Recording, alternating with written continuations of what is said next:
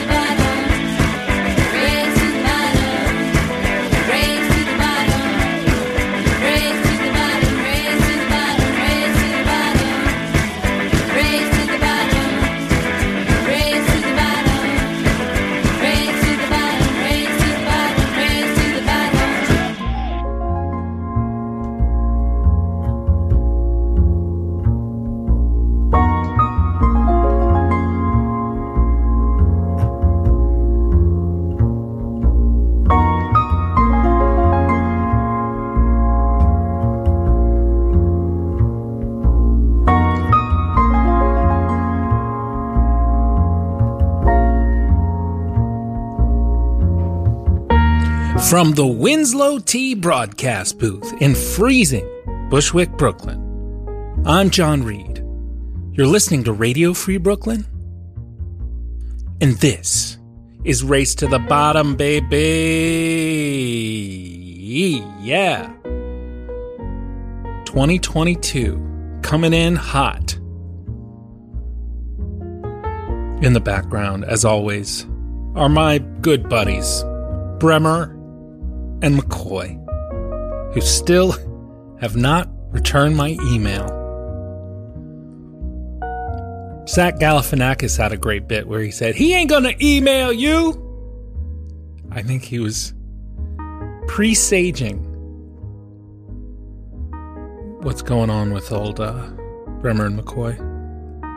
Why would I even want to have them on the show? They're, they're Swedish. They probably speak that kind of like uh when I was when I used to um, travel back in the day, you'd run into people from um, like Scandinavia. They'd always be like, "We don't have the problems that you have in your country. Everyone is addicted to prescription drugs. We don't have these problems." That's That's it's probably the what Bremer and McCoy would would uh, want to talk about. How they don't have the problems that we have, right? I like I'm just like uh, creating out of thin air what what these guys.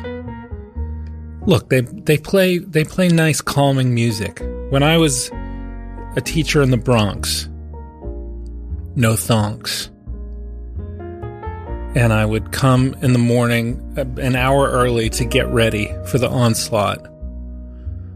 I would put on Bremer and McCoy, maybe take uh, going back, maybe take a, a Klonopin, uh, going back to the uh, pre- prescription drug issue, and get and uh, fight my anxiety, and uh, I will be forever grateful. And they they it's the perfect bed music.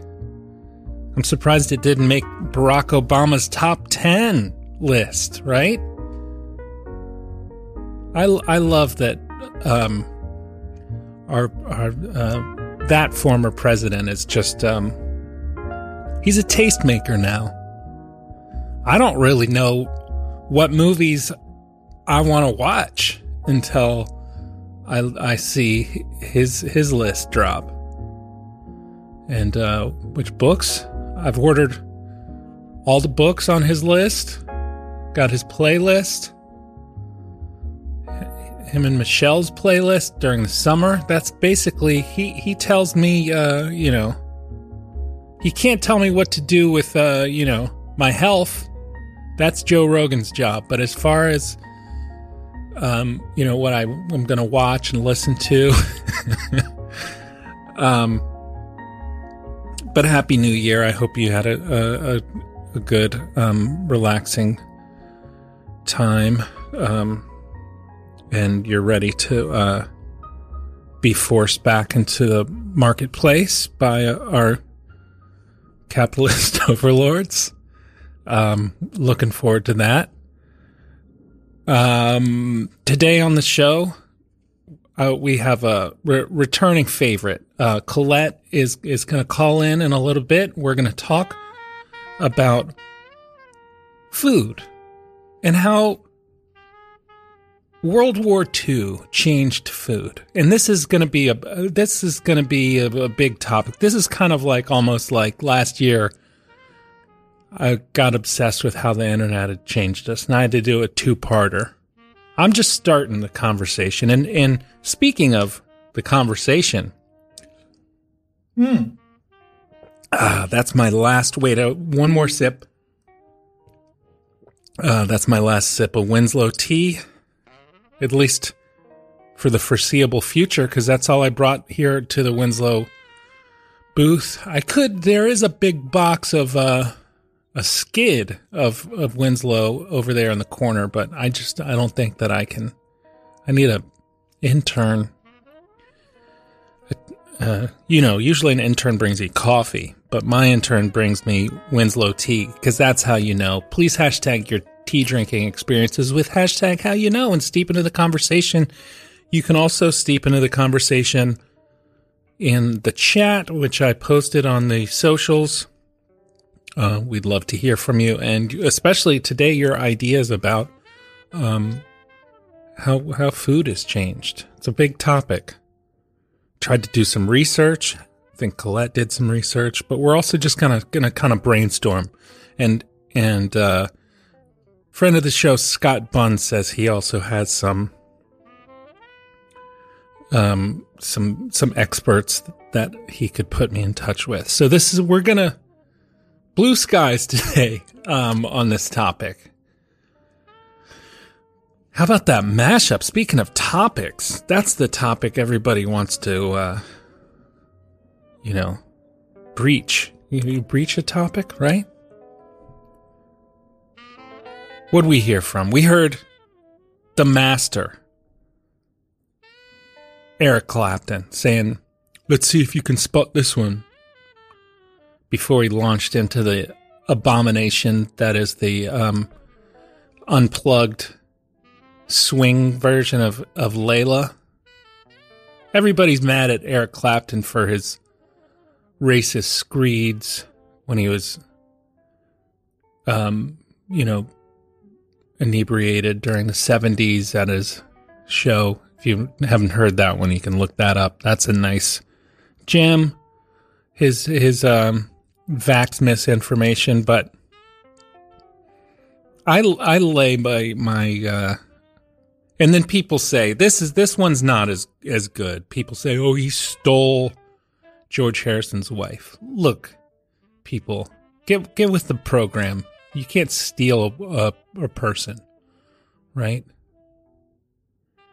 Maybe he he was a little uh, conniving with the, with his relationship with George and and uh, Patty.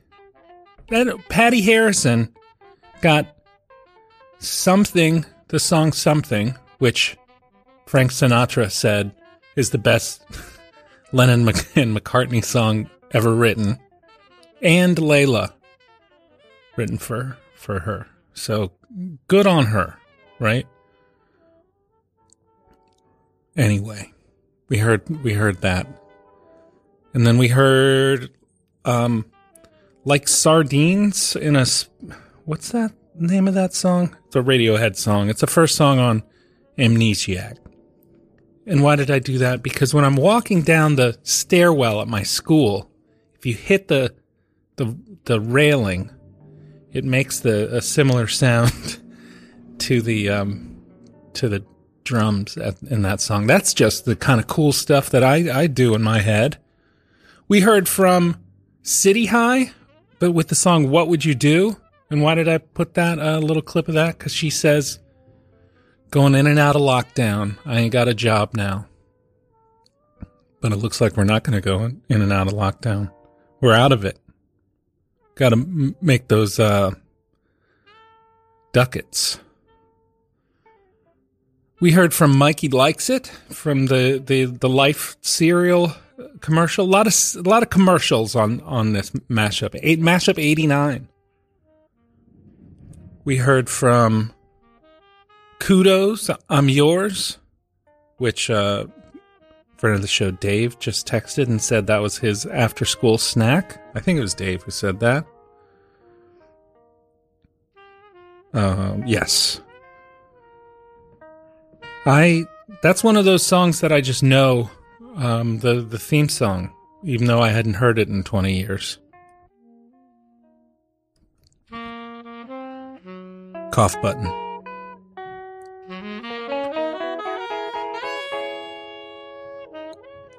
I probably shouldn't cough and use the cough button and then say cough button afterwards. Kind of defeats the purpose. At least you don't hear me cough. Schwarzkopf. Stormin' Norman. We heard from uh, the Blockbuster theme song. Wow, what a difference. I've never seen 10,000 videos in one store. We heard from uh, the Hannibal from A Team. I was obsessed with the A Team, uh, which was weird looking back at it, but it's a couple years there where I watched it every day. I love it when a, when a plan comes together. And we heard from our our uh, our new mayor.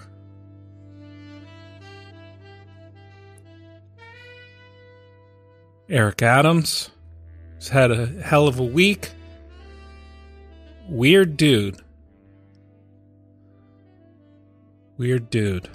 And um, he says we've been wallowing in COVID in this city, but he's going to bring the swagger uh, back. Thanks, thanks for that, Eric. I, I we, ugh. I don't even know what to say about about Eric. Maybe maybe I'll t- John Field, uh, comedian John Field, who helped me uh, with Mayoral May, is coming back to the show next week. Maybe we'll try to figure out what's what's uh, going on with with Eric. And we heard Frank Sinatra uh, from the end of Strangers in the Night when he goes, "Doobie doobie doo," which it seems like he's doing a impression of himself. Doobie doobie doo. Doo doobie doo doo. It's good stuff. Yeah, so speaking of, of who we we got uh, coming, we got John Field next week. Then we got my buddy Steven Slack, who who uh, was one of the f- favorite voices uh, during the how the internet has changed us double episode. He's going to come on to talk about U2, the band U2, which um, uh, we were texting about it last night. Is a was a favorite band of mine growing up, and and also of of Stevens, but uh, complex. It's it's kind of like a what I did with with Scott Bunn. We're gonna uh, when we talked about the Doors, we're gonna try to figure out U2. Then we got Dr. Lisa, who who won the uh, annual achievement award last uh, for for uh, the last calendar year. Uh, the reigning champ. She's going to come back. We'll figure out what we're going to talk about. I'm going to have Scott Bunn, the aforementioned Scott Bunn, in the studio. Uh, we're going to do a Mel Brooks episode. I've been talking about doing a Mel Brooks episode forever, and um, I wanted to try to do it while it, while that guy is, is still uh, kicking, right? Didn't want to do like a posthumous Mel Brooks episode, so we're gonna try to get it in under the wire. He's getting old. Um, then Tom D's coming back in. Tom DeMena on the show in February. We've got then following show. Uh, Dave and Eric are are gonna come on the show, and we're gonna argue about some some movies and our preconceptions about certain directors. And then rounding out February. So I'm I got I'm planned until February. So if you want to be on the show, talk to me about March Sadness because that's when it's going to happen. Uh, rounding out February, we got Matt Pagachnik coming back on the show, and Matt um, is a is like a regional manager for Costco um, as his day job, and he was uh, tweeting about uh, supply chain issues yes last night on Twitter. And I found it fascinating. And I who who better to talk to about supply chain issues than someone in Matt's situation. So I'm not saying I have a New Year's resolution as vis-a-vis race to the bottom. I'm just going to keep keep going. Like I said last week, let's go. Which is weird why people say "Let's go" now. People didn't used to say that. You need the, you need a like a, a noun at the end of that. Like "Let's go Mets." You can't just say "Let's go."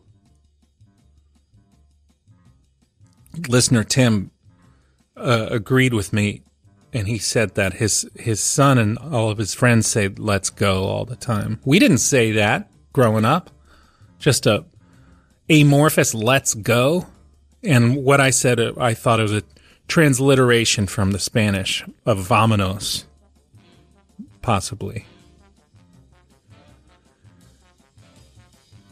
Did you guys watch cnn for new year's that's become a pandemic uh, new year's tradition for my household and um, we actually missed um, we saw andy cohen getting wasted, but uh, we had turned it off by the time he he went off on uh, Bill De Blasio. And look, I've I've railed against Bill De Blasio quite a bit, but he's maybe not looking as bad. In contrast to this new guy.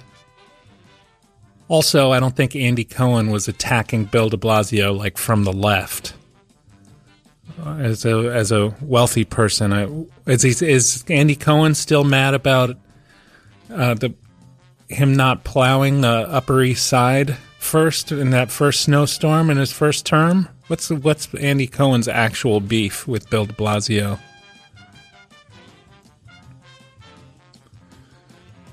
Went out to uh, the the ocean, uh, both at my parents' house and then in, in Long Island for um, some New Year's festivities. just my wife and I. And I found that there's these uh, sea ducks. I never knew that there were ducks that f- frequent the sea and dive in the in the ocean together in these big packs. I think they're called scoters. Anybody know about scoters? Just putting out an APB on scoters. If anybody wants to talk sea ducks, I'm your man. They do that in March. Uh, in March with me on the show. And I have one more um, thing, and then and then uh, Colette, if you're listening, you can call in after after this. you guys know about Succession hats? So there's this show Succession on HBO. It's a it's a fun, you know, light, you know, light fare. Um, I'm pretty obsessed with the show. It's about the this family. It's like King Lear meets meets Fox News. But there's these uh these like baseball hats that this guy Kendall on the show wears. And they're just these like nondescript baseball hats. But supposedly they're like designer baseball hats. Um they're like 400 500 dollars. They just look like something you'd get at like uh LL Bean. Succession hats. That might be the name of this show. No, we could, it has to be World War II food related. But if anybody wants to make a race to the bottom, um, Succession hat branded, um, let's go Brandon style. Um, let me know.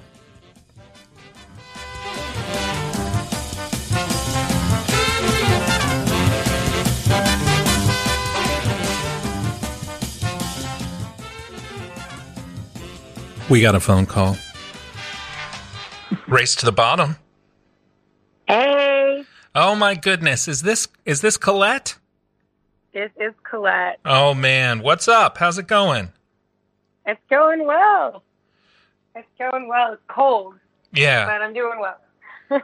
Happy New Year. Happy New Year. That uh, supposedly you can't s- say that for very much longer. What's the time limit on that? I never knew. Um, Is it like the first time you see a person in the new year, or does That's it kinda- yeah, that's kind of what I'm I'm thinking. Um, but even still, like if I didn't see somebody until March, I'm not going to say Happy New Year to them then. Yeah, that's fair. But we haven't seen each other yet. Yeah, we haven't. Yeah. So so this Yeah. is this is an appropriate Happy New Year. Um, Colette, do do you know anything about uh, Succession hats? I don't actually. It's been a while since I've never seen Succession. Uh huh. Did you know that? did you know that there are these uh, like designer, really nondescript baseball caps that that people wear that uh, are the new status symbol? I mean, I, I heard about it for the first time a few moments ago when you mentioned it. Yeah, That was it. Yeah. I'm putting that on people's radar. There you go. We're gonna make a um, race to the bottom version, but it, you but they don't even have like insignias on them. You just have to be in the know. So it's like a really subtle Yeah, sign. You're Mhm. a fan. yeah. Conspicuous consumption. You ever hear that term? I have, yeah. Yeah, that's what that's what it's like. So, Colette, wh- what did you hear my preface that we're we're just gonna get this topic started? It's it's a wide. Uh, we're gonna cast a wide net on World War II and and how it changed food. Does that make Yeah, sense? Yeah, there's a lot. You've you been doing some research? I've been doing some research and I was surprised at how many books have been written on this. All right, so here here's my thinking, uh, um, just to kind of give us some parameters here.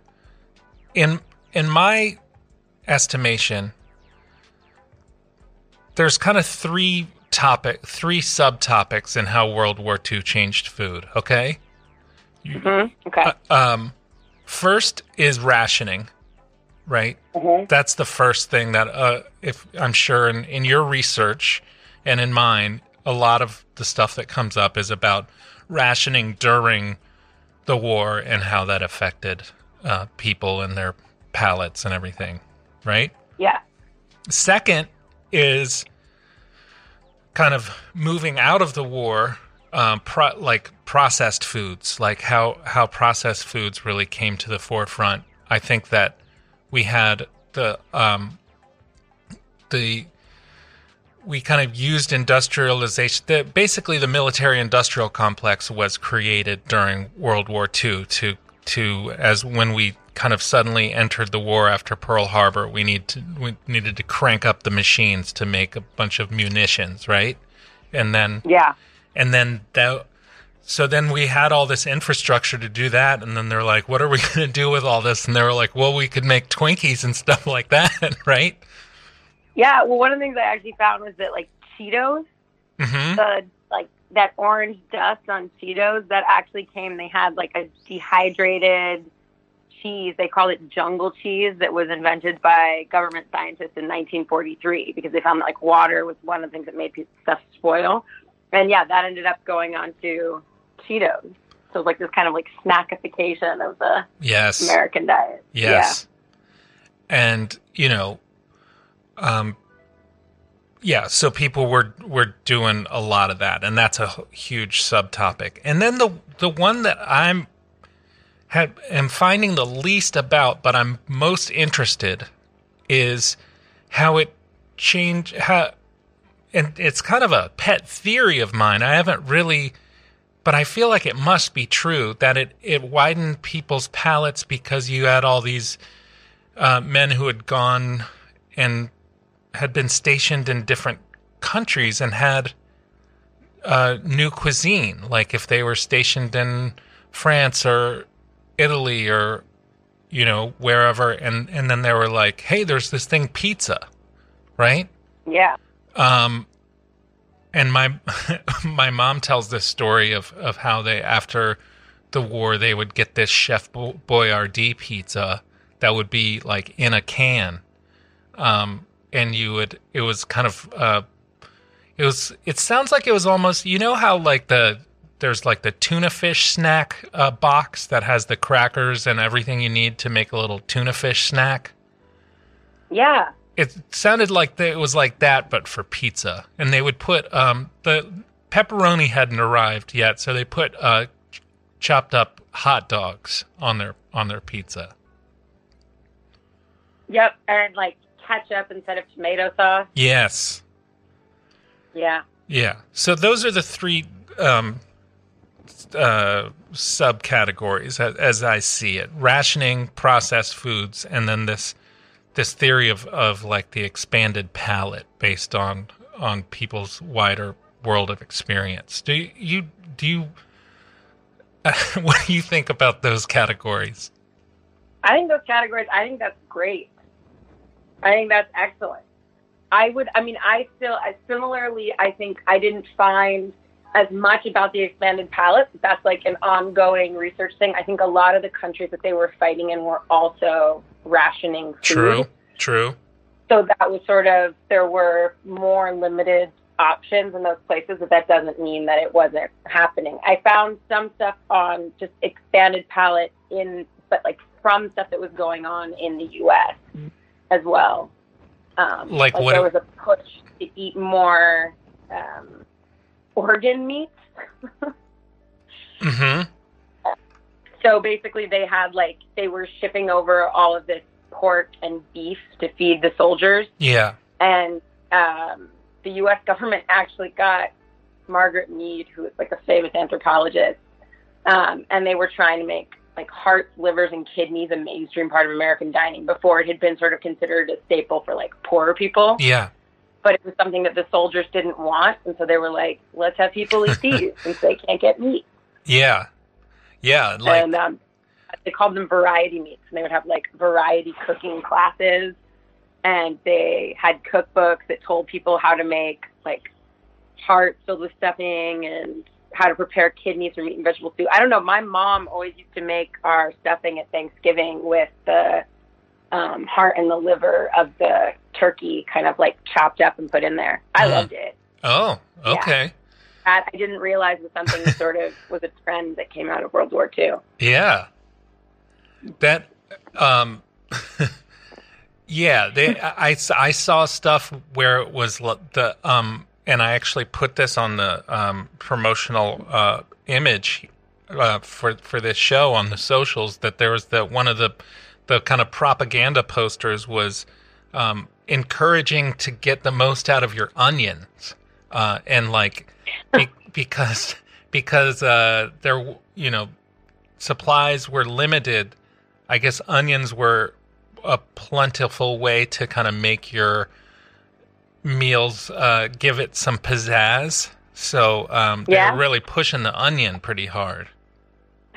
I was really surprised. I didn't realize they had like these hardcore propaganda style cookbooks. Like they had, I found one that was called like the Authentic Victory Cookbook, and they had tested recipes for delicious dishes in wartime with like vitamins and nutritional values. And there's like a spoon and a fork in the shape of a V for victory on the front. I want that. I'm, Yeah. I'm gonna put that on my my wish list.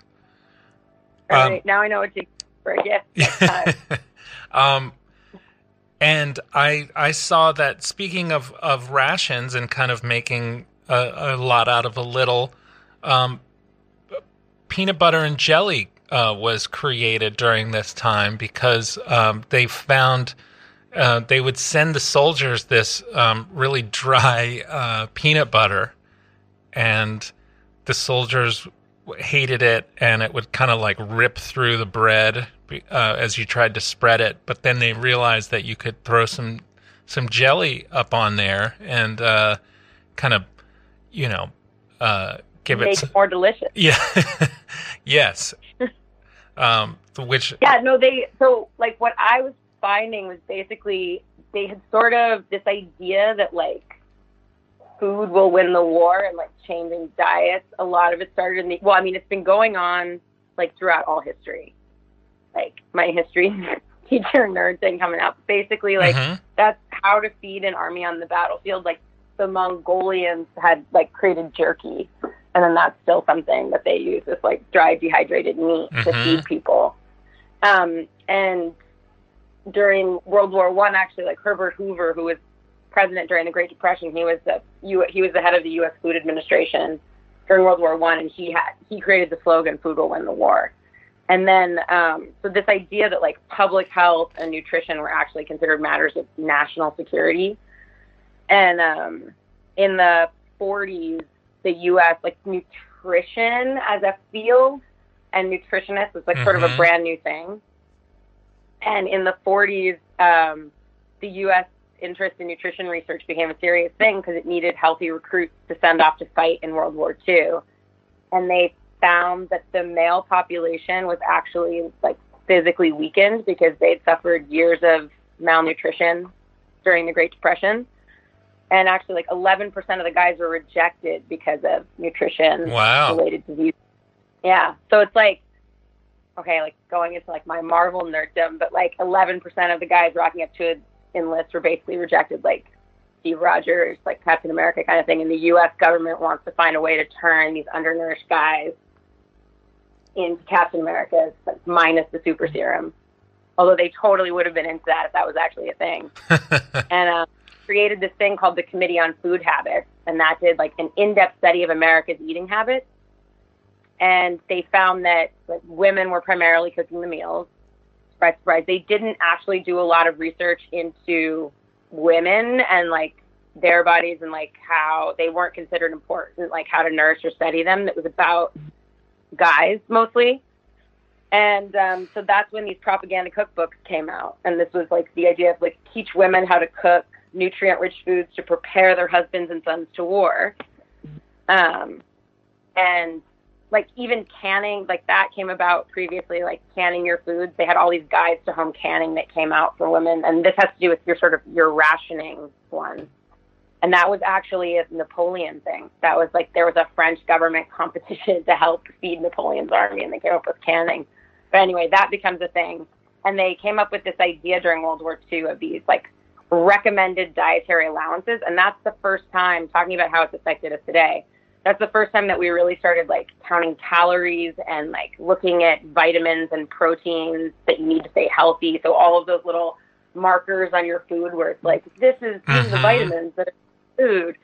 That also sort of starts out at that time. And then you get like all of these sort of stabilization technologies. So like, how do you keep sliced bread and juice in grocery stores from going off? And um, that's with the peanut butter that you were mentioning. Like, part of that comes from like, how do we keep this stuff fresh for longer? Yeah. And um, they were designing stuff that was like optimized for like portability, convenience, shelf life. Um, so like instant coffee comes out into that. Like um, the like we were talking about like Cheetos and that like dust. They have like this Mhm. jungle cheese that was sort of dehydrated at the time. They tried to do research into non-melting chocolate. That was like a big thing. Uh huh. Um, so that's like M and M's coming out of that. Um, yeah, they came up with like power bars.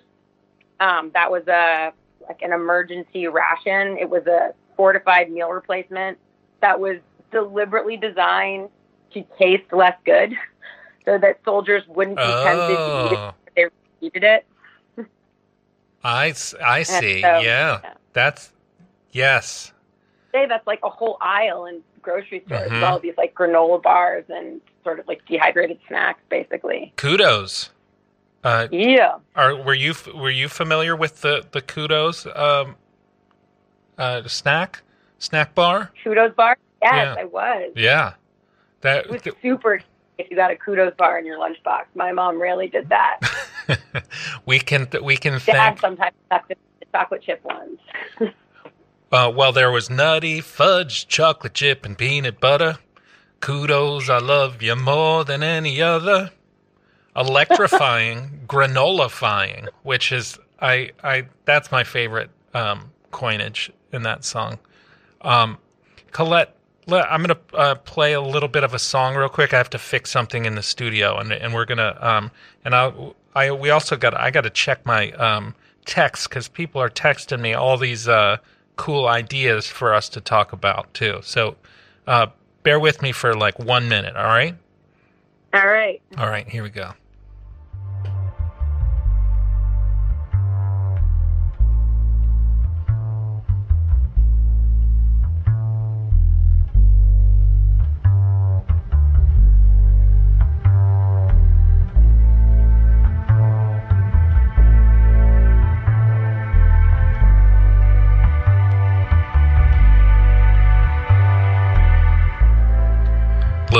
Bremer and McCoy interlude there. Colette, did you hear what I was saying about? And this is a sidebar. Um, did, about you ever meet anybody from Scandinavia who like gives you the business about how they don't have the same problems in their country that we have in the United States? I mean, yes, but I mean, I think those conversations we've mostly talked about, like healthcare and education, Yeah. Yeah. Well, it's less about diet. But Yeah. Well, it's good for them that they have these tiny little countries where or they can like have things just so. But uh um yeah, so uh friend of the show Dave is is uh sending us stuff about how uh cheese post-war cheese um and how the government has pushed cheese. We eat three times as much cheese as in 1970, and the government's been pushing it. You, you see? it? yeah, I was just I'm looking at those texts at the same time, but it's also it's like it's this processed American cheese. Mhm. So Government it's sort of cheese. development of those like cheese slices by the 50s. A lot of Which I'm not a huge fan of. I'm not going to lie. I probably will offend a lot of people, but I don't love the Kraft cheese slices. yeah. They're good to give uh, dogs um, their medicine in. Um, if you if you have to Good give know. if you have to give your dog a medicine, uh, like a, a pill, you just stick Yeah. stick it in some uh, in some Kraft singles, American cheese, and, and they'll they'll gobble it right up. That's what we used to do with our dog. Well, there you go. Yeah. Yeah, and in a lot of rap songs, they talk about being on government cheese. Um, uh, that's it, it was a big like um, you know, uh, like one of the things that you could get from WIC was certain types of cheese where you like get these huge blocks of of cheese, but um, yeah. So, and something I wanted to pick up on from what you're you were saying in this um, is something that has always felt kind of counterintuitive, but I, I want to know what you have to think about it from from studying Yeah. history. Is it seems like a lot of um, innovations and a lot of like cultural changes, the the spread of language, um, and innovation and culture comes from war, right? Mm-hmm. like um, language spreads through war. Um, new, you know, eh, it's it's right up there with trade, maybe even more so that we um, that like uh, like innovation and cross pollination ha- happens th- like by the barrel of a gun, right? Yeah. Which is you know Definitely. you No, I don't mean, want to admit a- it, but No, it plays it plays a huge huge role. I mean, a lot of history is driven by like financial incentives or power plays, and a lot of that comes out in warfare. Um, we're looking at like the Cold War right now with my seniors, and a lot of um, the sort of the creation of the the third world being like everything sort of outside of the two major superpowers, the U.S. and Mhm.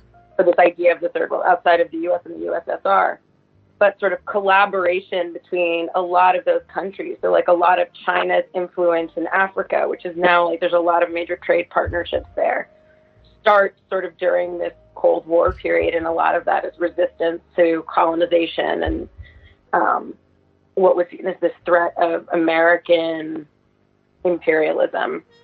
Um, and it like bonds a bunch of these countries together um, in the fight against a lot of the colonial powers and everything like that. And you get they get a lot of changed international relations, and then that kind of this idea of like because you have the difference between like soft power and hard power, and so the hard power is actually like using the guns to do the fighting, and soft power is sort of convincing people to be on your side through different cultural influences and things like that.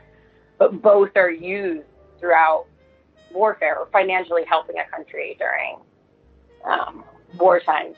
And yeah, you see a ton of that will influence, and you'll get lots of influence with different countries and um, cross cultural exchanges.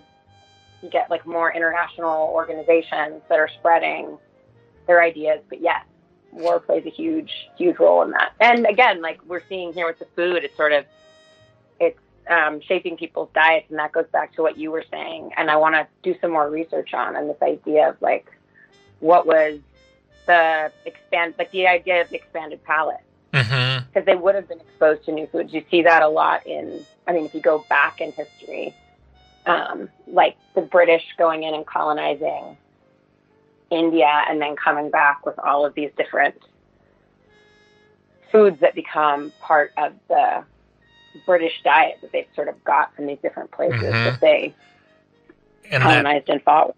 and then and then curry, uh, which is a kind of a creation in itself. The idea of curry, um, but um, as like one spice, you know, instead of like um, an amalgamation of of all these different spices. But you know, uh, but now cur like a, a, nice curry is like the national dish of of London. If you go and or, or of, of England, I mean, if you go and ask someone there, like what what's good to have, they're that's probably what they're going to suggest, right? You you lived there. Yeah.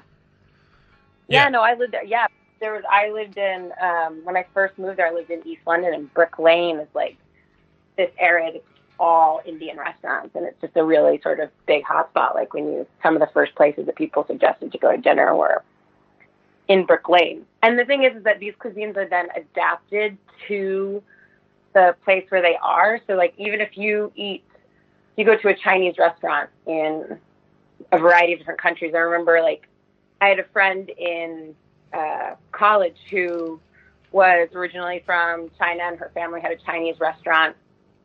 And she was saying that the menu they had really adapted it to American taste. Mm-hmm. So the spices that they used and the dishes that they served. And then I remember I went to I was living in Madrid for a while, and like the takeout Chinese food there had tons of ham and potatoes in it. Wow. It's just like really adapted to the um, yeah to to the Spanish palate. Um, so and actually, well anyway, yeah. So warfare affecting things and fighting affecting things like ham became part of the. This is totally tangent, but hey, run with it. Mm-hmm. the ham in Spain becoming such a huge part of their diet. Um, there's a lot of speculation that it came out of the Spanish Inquisition during that time because they were basically persecuting and killing anyone who was Jewish or Muslim, and Mm. Both religions um, are. I mean, not everyone who practices them practices this, but there's like a taboo against eating pork. Um, and so, if you were, you could be arrested during the Spanish Inquisition just for eating pork. And so, a lot of restaurants started putting like ham legs, like basically pig legs, all over the outside of their restaurants. So if you go to Spain, you'll sometimes see Mm-hmm. like there's a place called Museo de Jamón, and there's just like all ham legs, like on all of the walls. And the idea was like inquisitors, you do not need to come in here because that was bad to have Wow. inquisitors in the shop. Because like clearly, no Muslims or Jews would come into our shop because it's decorated with ham.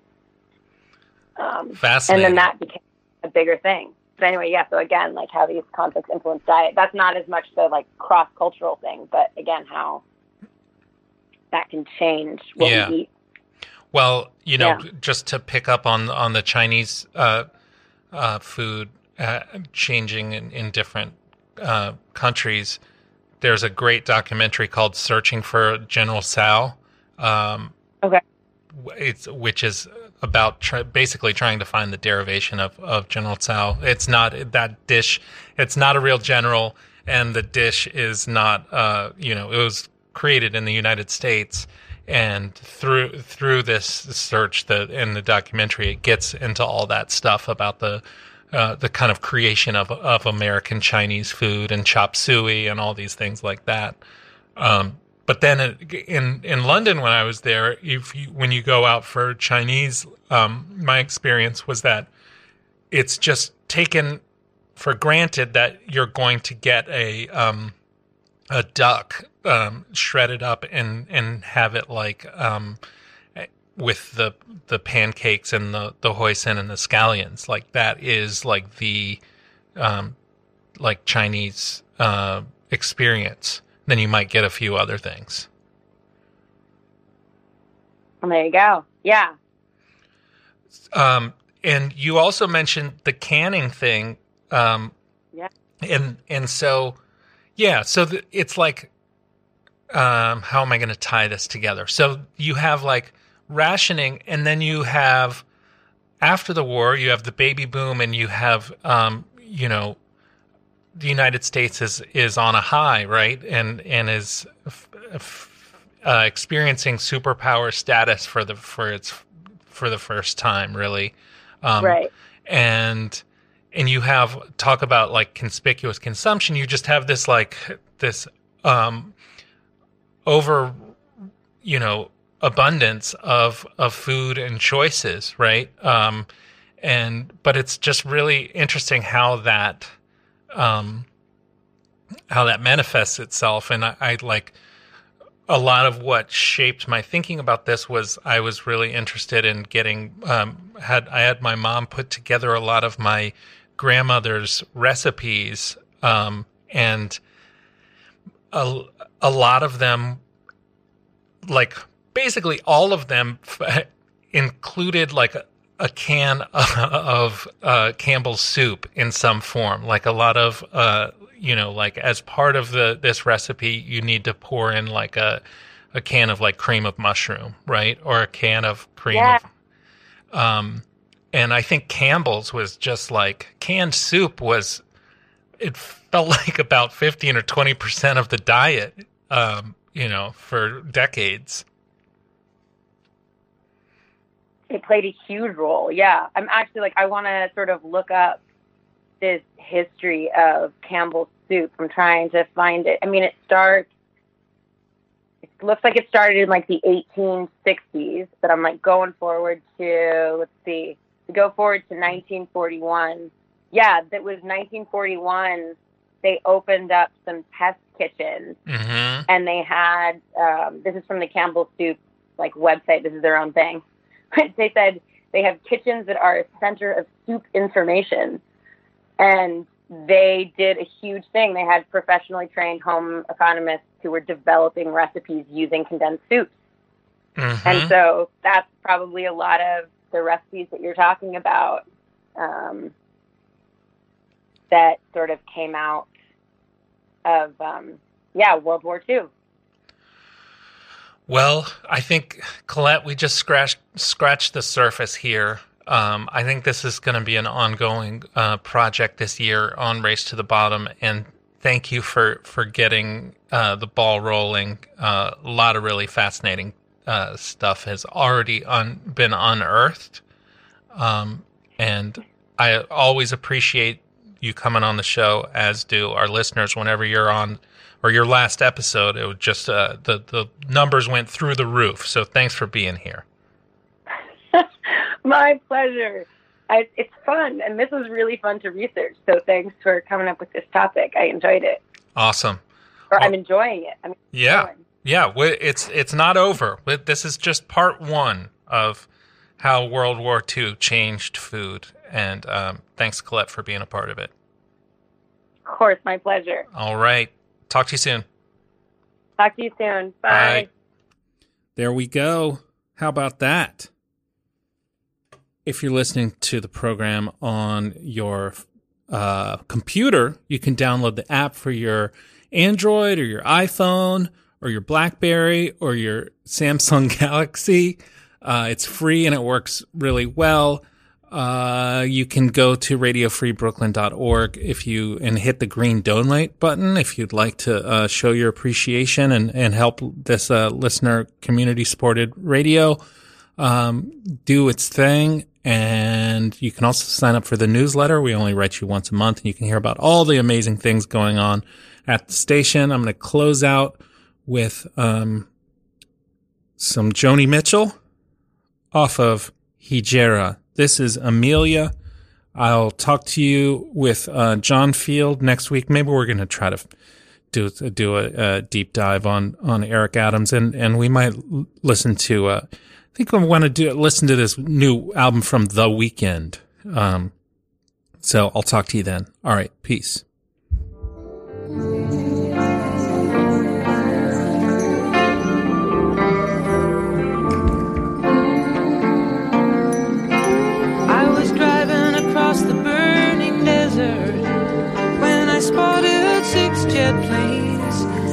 Leaving six white vapor trails across the bleak terrain.